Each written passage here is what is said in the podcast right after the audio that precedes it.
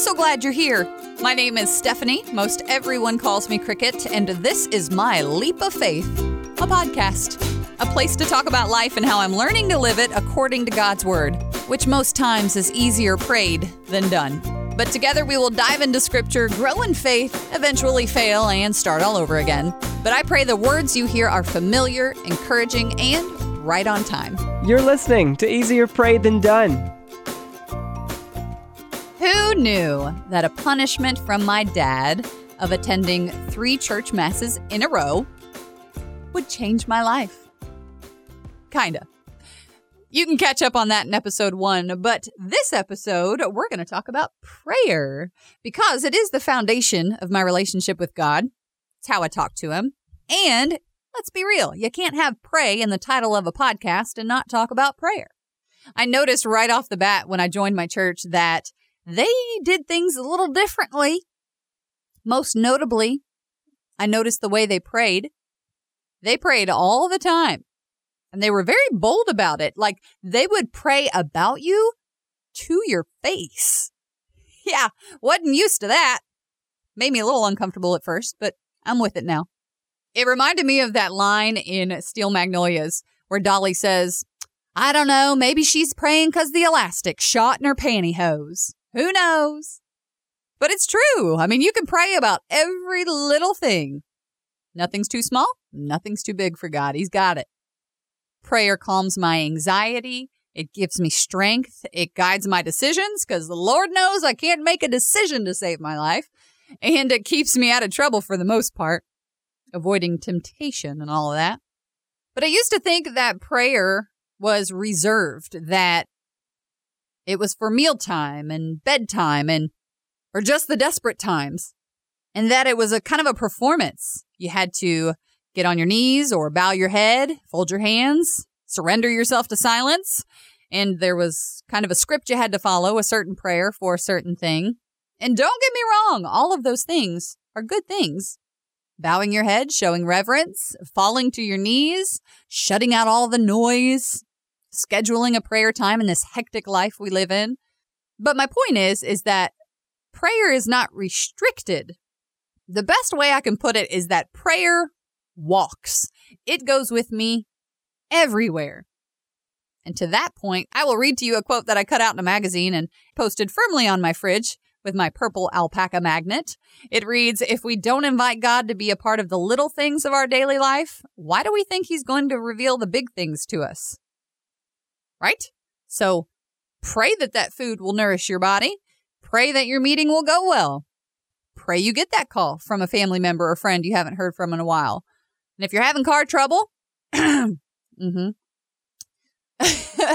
pray that God opens a door and hopefully it's to a new car or at least new to you. Just pray about everything.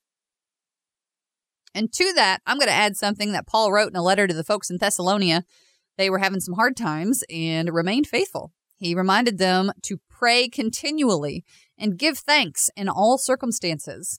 So pray all the time for everything and do it everywhere. I mean, I literally will pray in the middle of conversations now.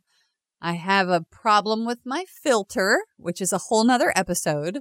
But if somebody's looking for an answer from me, and I feel it coming, I will literally pray in the middle of conversations Lord, give me the words.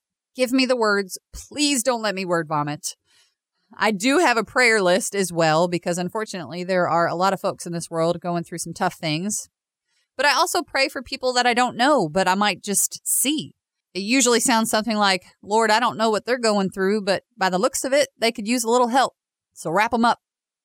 I did pray that you would hear this podcast and here you are. Creepy or amazing? And I think it's amazing if you are hearing this because I prayed all over this equipment because it wouldn't function for about a week or so.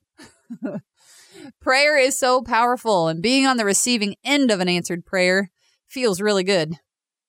In the book of James, it says, If you lack wisdom, you should ask God, who gives generously to all without finding fault, and it will be given to you. But here's the kicker when you ask, you must believe and not doubt. So it doesn't have to be a formal affair, and you don't have to be a wordsmith to talk to God. Just say what's on your heart and mean it. Believe that He will hear you and in time respond. That's where faith comes in anyway, right? Believing. And I told you I'm a work in progress, so in truth, I'm still learning to pray instead of react. If I don't have the answer I'm looking for, or I don't get it when I want it, instead of getting frustrated or bent out of shape, I need to pray about it. And luckily, I have a husband who reminds me of that constantly. Love you, babes. So pray in your head or out loud in your car, at the table or under it. It doesn't matter. Just talk to God. That's how I pray. For more, I'm going to send you to 1 Thessalonians chapter 5, verse 17, and James chapter 1, verse 5.